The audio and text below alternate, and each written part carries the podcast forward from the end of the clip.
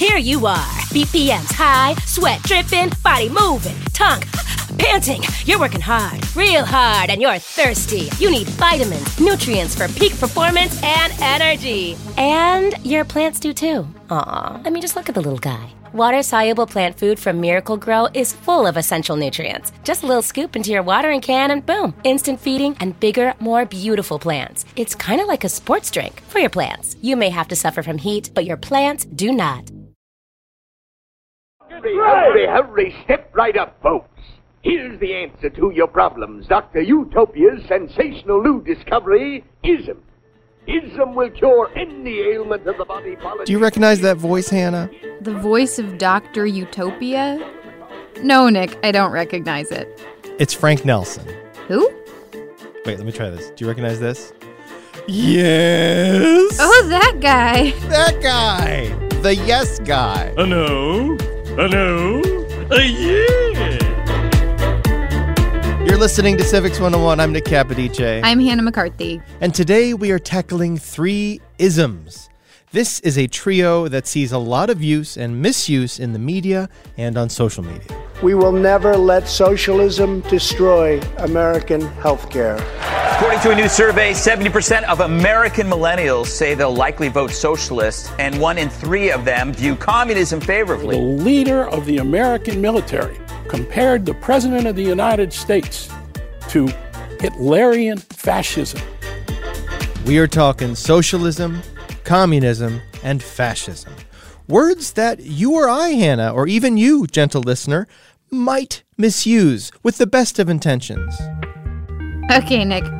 Each of those words on their own are college courses. You're not wrong, Hannah. So this is going to be as light of a touch as I can manage. Hang on, before you start, what was that thing you played with the guy peddling isms? Oh, yeah. That is as good a place to start as any. It is from a cartoon called Make Mine Freedom. It was a cartoon funded by the Alfred P. Sloan Foundation in the 1940s. Uh, it is a jocular short where we learn how great the, quote, American way of business is. Uh, the scene I played for you there had the shady Dr. Utopia uh, peddling them bottles of isms. And these Americans see what life is like once they get a taste. I'll take this case to the Supreme Court. The state is the Supreme Court. Our decision is as follows No more private property. No more you. Wait, what is the ism cocktail? Communism? Socialism? Interestingly, Hannah, it is not named or specified once in the entire movie, but this is clearly an anti communist piece. But whatever the ism is we're talking about today, all isms at their core are ideologies. So, ideologies are frameworks. They're ways of organizing the way we think and engage uh, society and, and political power structures. This is Patrick McGovern, professor of political science at Buffalo State University, and he gets a very special shout out. Why is that? Patrick is responsible for teaching political theory to the person we have had on our show more than any other. You mean Dan Cassino from Fairleigh Dickinson University? I do indeed. Aw, thanks, Patrick. Thank you, Patrick. But back to the episode. Patrick told me why we have ideologies, what they do in the first place. They provide us with, if you think about the human brain as having, you know, the the the, the reptile brain that says "run like hell," uh, and then the brain that sits on top of that says, "Well, let's think about this." Ideologies are in the "run like hell" thing. They're they're they're there to help us simplify, filter, and deal with an onslaught of data that we that we get hit with coming out of our political realm, coming out of the social world we engage in. So these are things that help us understand what's coming at us. And if you look at anybody who's defining this, it's, it's they're deeply within us. They are part of who and what we are. Someone like Karl Marx would say about ideologies, we don't know their ideology. We simply think one, other people think this way, think the same way we do. And if they don't, they're bad. It's that easy um, black and white, good over here, bad over there. So ideologies help us organize those things. Okay, so ideologies are the labels we adhere to that help guide lots of other choices we make. Yeah, and labels that we attach to other people that we may disagree with. And all three of the isms we're talking about today were created in direct contrast to another ism. If we're going to talk about friends and enemies, all of those were organized primarily against da, da, da, da, da, liberalism. Liberalism. Now, not liberal as in left wing, but liberal as in the old school definition, the freedom of the individual is the most important thing. Absolutely.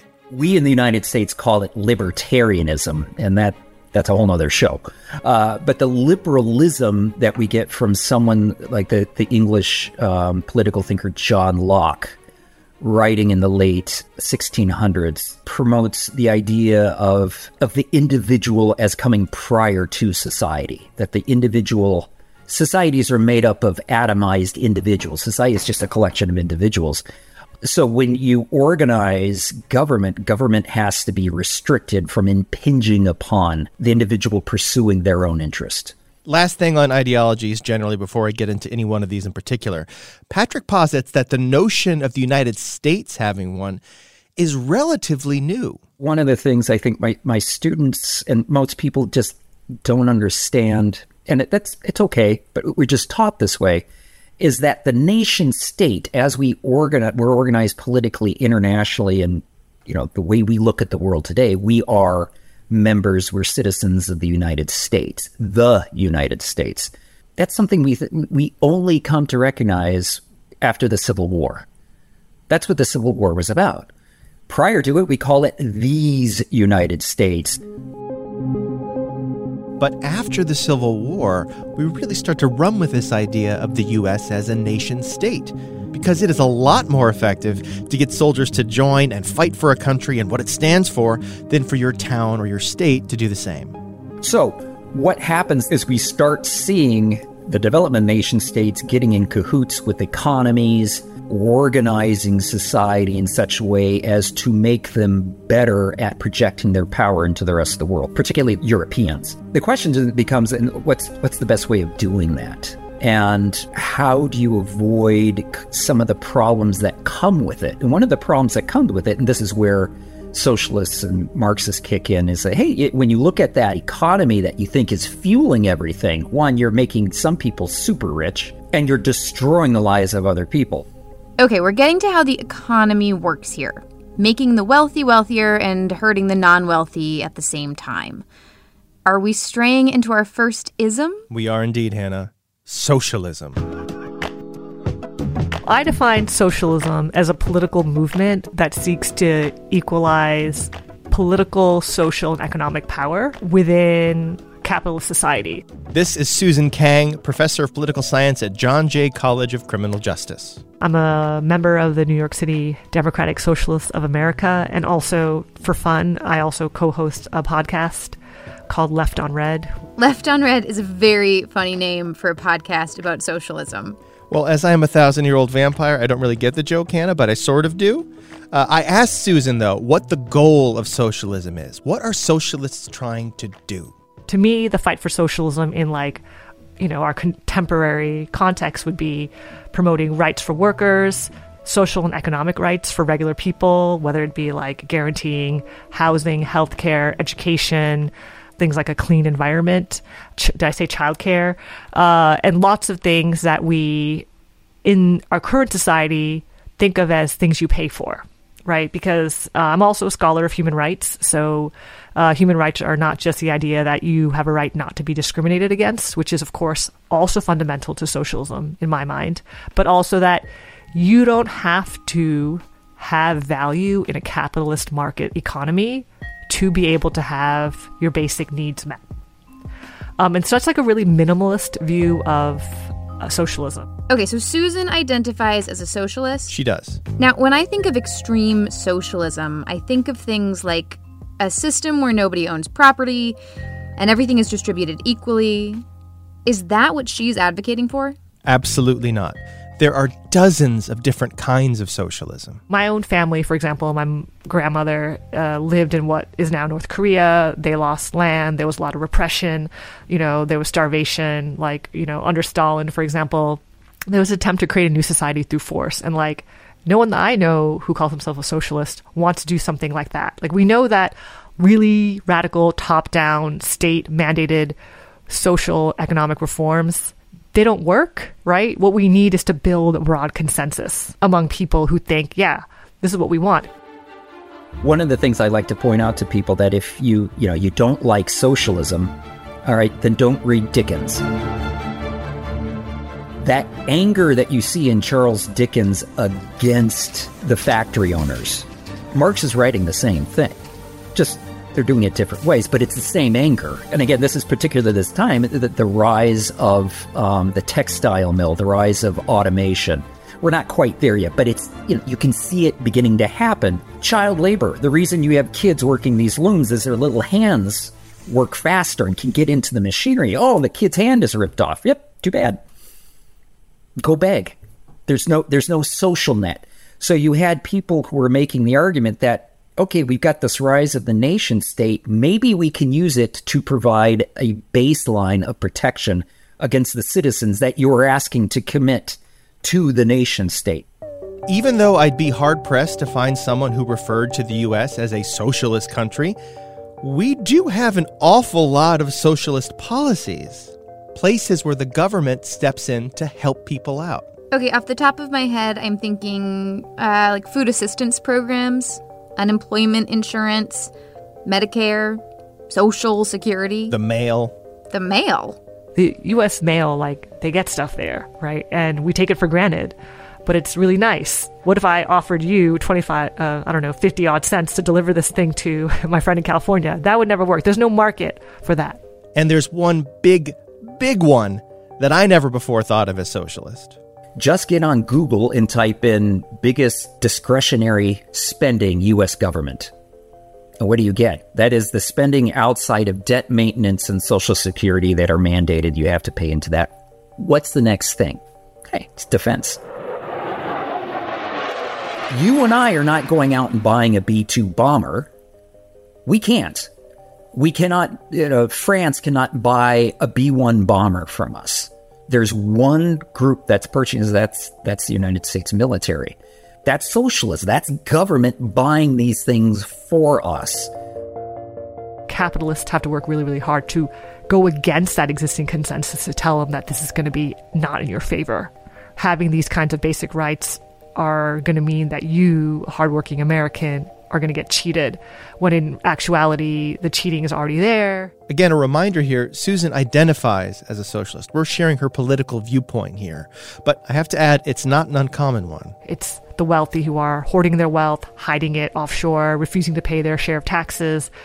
Um, doing things like kicking people off Medicaid, like hundreds of thousands of people are now being kicked off Medicaid, other social programs, which in no way will benefit anyone not even like, you know, employers. Uh, so we see that this is like an ideological war that has to constantly be fought. Because otherwise, if we were allowed to present our ideas, then we would win um, because they're popular ideas. Okay, I'd like to move on to a more specific form of socialism, one that the US has certainly been at odds with over the years communism. Ah, yes, communism. We're going to get to that as well as fascism right after the break. And Nick, speaking of free things for the common good. Oh, I see where this is going. Civics 101 is and always will be, as long as I draw breath, free. But it relies on listener support. If you have the means, donate what you like at our website, civics101podcast.org. Hey there, everyone. Hey, folks. The whole Civics 101 team is here in DC for a week. That's why you hear cars and stuff whizzing by. Uh, we are in the district to talk to the people that we talk about on a daily basis. And a lot of those people work in the executive branch. That is the largest employer in the world. And a lot of those people work in the civil service, where, after the assassination of James Garfield, it's a long story, they take an exam to make sure that they are the right person for their job. But if you run a business and you're not the federal government, the best way to search for a candidate isn't to search at all, but to match instead with Indeed. 93% of employers agree Indeed delivers the highest quality matches compared to other job sites. 23 hires are made on Indeed every minute, and their matching engine is constantly learning from your preferences, so the more you use it, the better it gets. And listeners of this show will get a $75 sponsored job credit to get your jobs more visibility at Indeed.com slash civics. Just go to Indeed.com slash civics right now to support our show by saying you heard about Indeed on this podcast. Indeed.com slash civics. Terms and conditions apply. You need to hire? You need Indeed.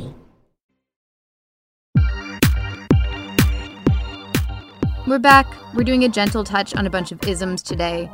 And Nick, we were about to dive into the system of government that provides from each according to their ability to each according to their need. Top marks to you, Hannah.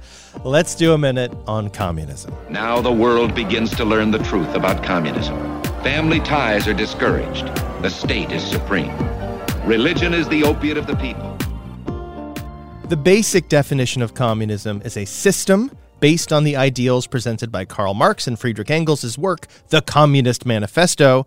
And the big thing you got to know about it is that it removes all class. Like, there's no more upper class, no more working class, no more so called lower class, etc. Right. And everyone owns everything together, leading to the eventual removal due to irrelevance of private property, of money, and ultimately the state itself. But like we said with socialism, communism is also not so cut and dried. When you talk about the communism that comes out of after Marxism, you get Leninism, you get Maoism, you get Trotskyism, just to name a few. Again, this is Patrick McGovern, professor of political science at Buffalo State University. They all have different views. For example, Lenin had no problem with the state. The revolution was people seizing the state, using the state to organize workers, and then eventually the state goes away. But as you can see with Stalin, Stalin had no problem with keeping the state right in place. And this is one of the breaks between Stalin and Trotsky that said, ah, no, no, no, no, that's not, we, we don't want the state. We can see what the problems with the state is. This, it's authoritarian. And classic Marxists are not authoritarian. To my understanding, Hannah, no country has yet successfully had a Marxist style government. Again, here's Susan Kang, professor of political science at John Jay College of Criminal Justice. In my mind, communism is what various states, like various countries of the world, participated in before the end of the Cold War, in which there was an attempt to use a powerful state to radically transform society to fit socialist ideas. Sometimes people use the term actually existing socialism or state socialism to describe this, but we could think of this as like East Germany, Soviet Union, like the Eastern Bloc, maybe Vietnam, North Korea, and oh, China, obviously. And some people, in some places, it was very Stalinist, um, with like a really powerful totalitarian state. Um, but the general idea was that there was an ideology of socialism that justified the whole project, but the practices were not necessarily ones that someone like myself would ever endorse or say we're good, right? So, for example, Stalin thought that most farming in Soviet Union was done through privatized means, and he was like, "Nah, let's do something called collective farming." And um, if you don't fall in line, I'm gonna send you to the gulag. Um, and so he, it was very top down, not a lot of appreciation for local knowledge. And a lot of people protested and were indeed kicked out or sent to the gulags. Those were forced labor camps where over 18 million people were imprisoned. And this, of course, had horrible repercussions. And so his great Soviet collectivization of agriculture led to some of the most devastating famines in Russian history, uh, in which like millions of people died. So that's not something that uh, socialists would endorse, at least not contemporary socialists. Marx wouldn't look at China. Marx wouldn't look at uh, the Soviet experiment or Vietnam or Cuba and say, "Yeah, that's yeah, that's what I had in mind." No, those people are those people are miserable. That's not what he had in mind. He had in mind a radical democracy where we all own the means of production. All right, in the U.S., we have historical moments like the Red Scare, the Cold War. These are things that supported the idea that America, as a nation state, does not espouse a communist ideology that it is, in fact, anti communist. But there was a Communist Party in the US, wasn't there? There was. And I got to bring this up because it happened just a few blocks from where I live. A historic marker dedicated to the birthplace of a member of that party has very recently been removed. I am dead set against this, and I think it's an embarrassment that we have a program that allows us to put communists on historical markers and then say, oh, that's part of our history. It's not part of my history. Certainly in the 1930s in the United States, there were a lot of people who were you know, members of the Communist Party flirting with the, the Communist Party.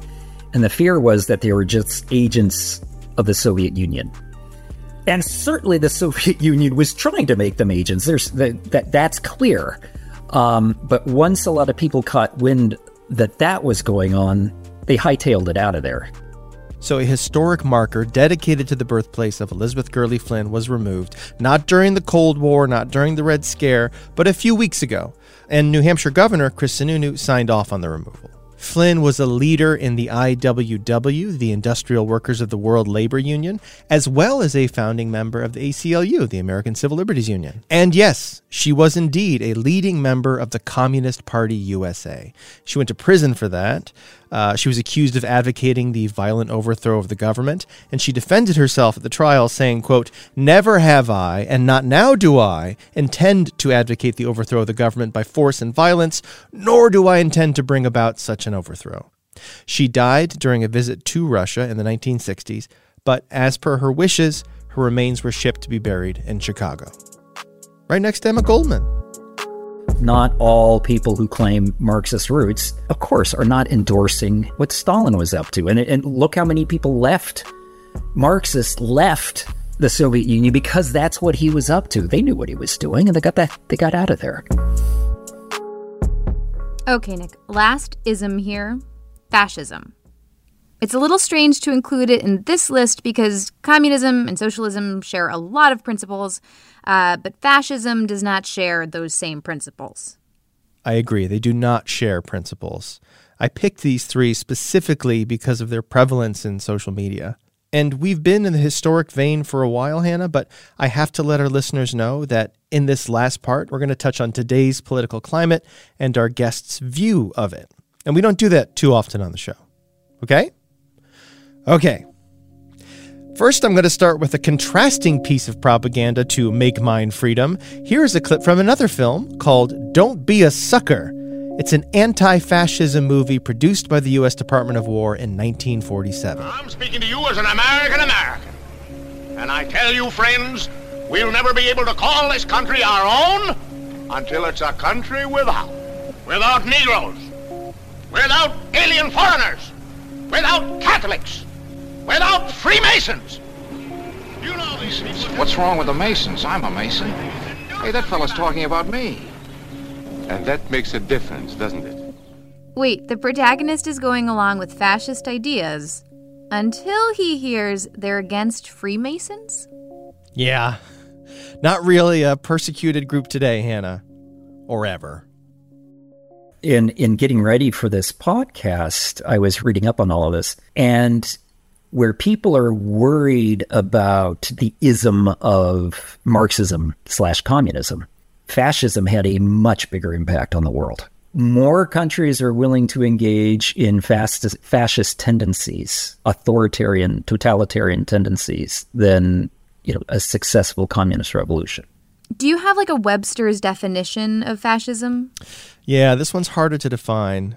There's no like fascist manifesto, and it's not a term anybody really uses to describe themselves. But Patrick gave me a good breakdown. Okay, um, I'm going to say it's an authoritarian nationalist ideology that's characterized by strong central government, a dictatorial leader, a strict control of the economy. It suppresses political dissent. It's aggressive. It's militaristic. And it has a clear sense of an enemy who has caused a crisis in the nation. And the, only, there's only one person that can solve that crisis, and everybody has to get on board with, with the leader. Whether you call it Il, Il Duce, you call him the Führer, you call him the man, um, and it, again, it's almost always a male figure. It's very, very gendered in that regard. Getting on board with the leader is an idea that has been around since we have had leaders. But when does that word, fascism, arise as an ideology? Fascism came out of Italy in the 1920s um, under Benito Mussolini, um, who was trying to organize, again, like everybody else, he's looking around saying, you know, Italy kind of didn't do so well in World War One.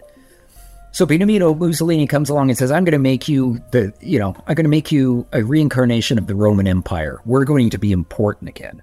That is a pretty bold claim. How does he go about doing that? Well, first, by concentrating on massive weapons production and equally massive industrial production, and also framing this Italy first ideology. We are the best. The, the other thing is that uh, fascism ties in with the rise of national communication systems, film, radio, um, propaganda. During World War One, nation states figured out how to get millions of people into the trenches and be willing to walk into a meat grinder and not give a second thought about it. Fascists do this extremely well. And unlike our other isms, fascism allows people to get very, very wealthy. Fascism is all about the nation state. It does not challenge private property. That's one of the things where it's going to come after Marxism. It's like, no, you, we're going to let the, the private, especially large capital holders, we're going to let them be. We're going to let them get rich so long as they're supporting our regime's aim, and that is to make Italy great again. And, as we all know, Mussolini wasn't the last fascist. Right. Many leaders since have used the idea of the nation above the individual or race above the individual to gain power. Yeah, like Adolf Hitler. And while Hitler and Mussolini are dead and gone, and the fascist ideologies of Italy and Germany that led to World War II are no longer tied to those nation states, fascism itself is not gone from the earth. One of the things we tend to forget is that with the end of World War II, elements that bring about fascism did were not defeated. They did not go away. Um, so that's that's always a threat. One of the you know fascism's biggest targets is democracy. They don't want our vote. They want our participation, but they don't want our vote because that, that they don't want an in sense of individuality. It's be a good soldier, strap on you know this national burden, and, and take up arms. Patrick says that if we're looking at fascism today in America, the enemy isn't necessarily another nation. It may not be taking up arms, and, you know, go, go off to Afghanistan and fight, but take up arms against the people who are driving our country apart. But but you certainly opened up a can of worms. It's like, well, what what fascist elements do we see in the United States? Um, you know, if I come out and say Trump, you're going to get a boatload of, you know, you're you're you're going to be overwhelmed. Uh, but certainly that tendency that I am the answer. We are in crisis. I am the answer. God, guns, and Coca Cola, or you know, don't don't challenge um, industry unless it's Disney and they're making us woke or something. But the people who get on board with him, the people who are on board with him, are clearly good, and everybody else is bad. That certainly shows, a, you know, a ten- at, at least a tendency towards authoritarianism. Patrick said the ideology of fascism didn't end after the war. But does that mean we're stuck with it? Maybe. Maybe not. I mean, I don't want to end an episode on a shrug, but this is truly something that comes and goes. This has been a long slog, I would argue, since World War II. Um, and it, you know, it, it came in waves. And, you know, American politics is always on this pendulum, and we happen to be swinging towards a not so discursive mode right now. Um, my hope, and history tells us, will swing back, but what's going to take us to swing back? Maybe it was January 6th that we say, oh, okay, we've gone, we've gone far enough.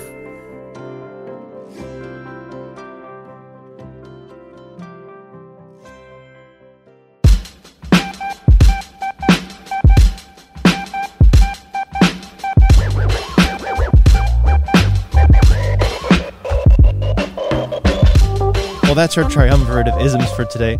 I'm personally off to go read some Marx, Engels, Hegel, Locke, and Machiavelli. See you soon. This episode was made by me, Nick Capodice, with you, Hannah McCarthy. Thank you. Our staff includes producer Jackie Fulton, senior producer Christina Phillips, and executive producer Rebecca Lavoie.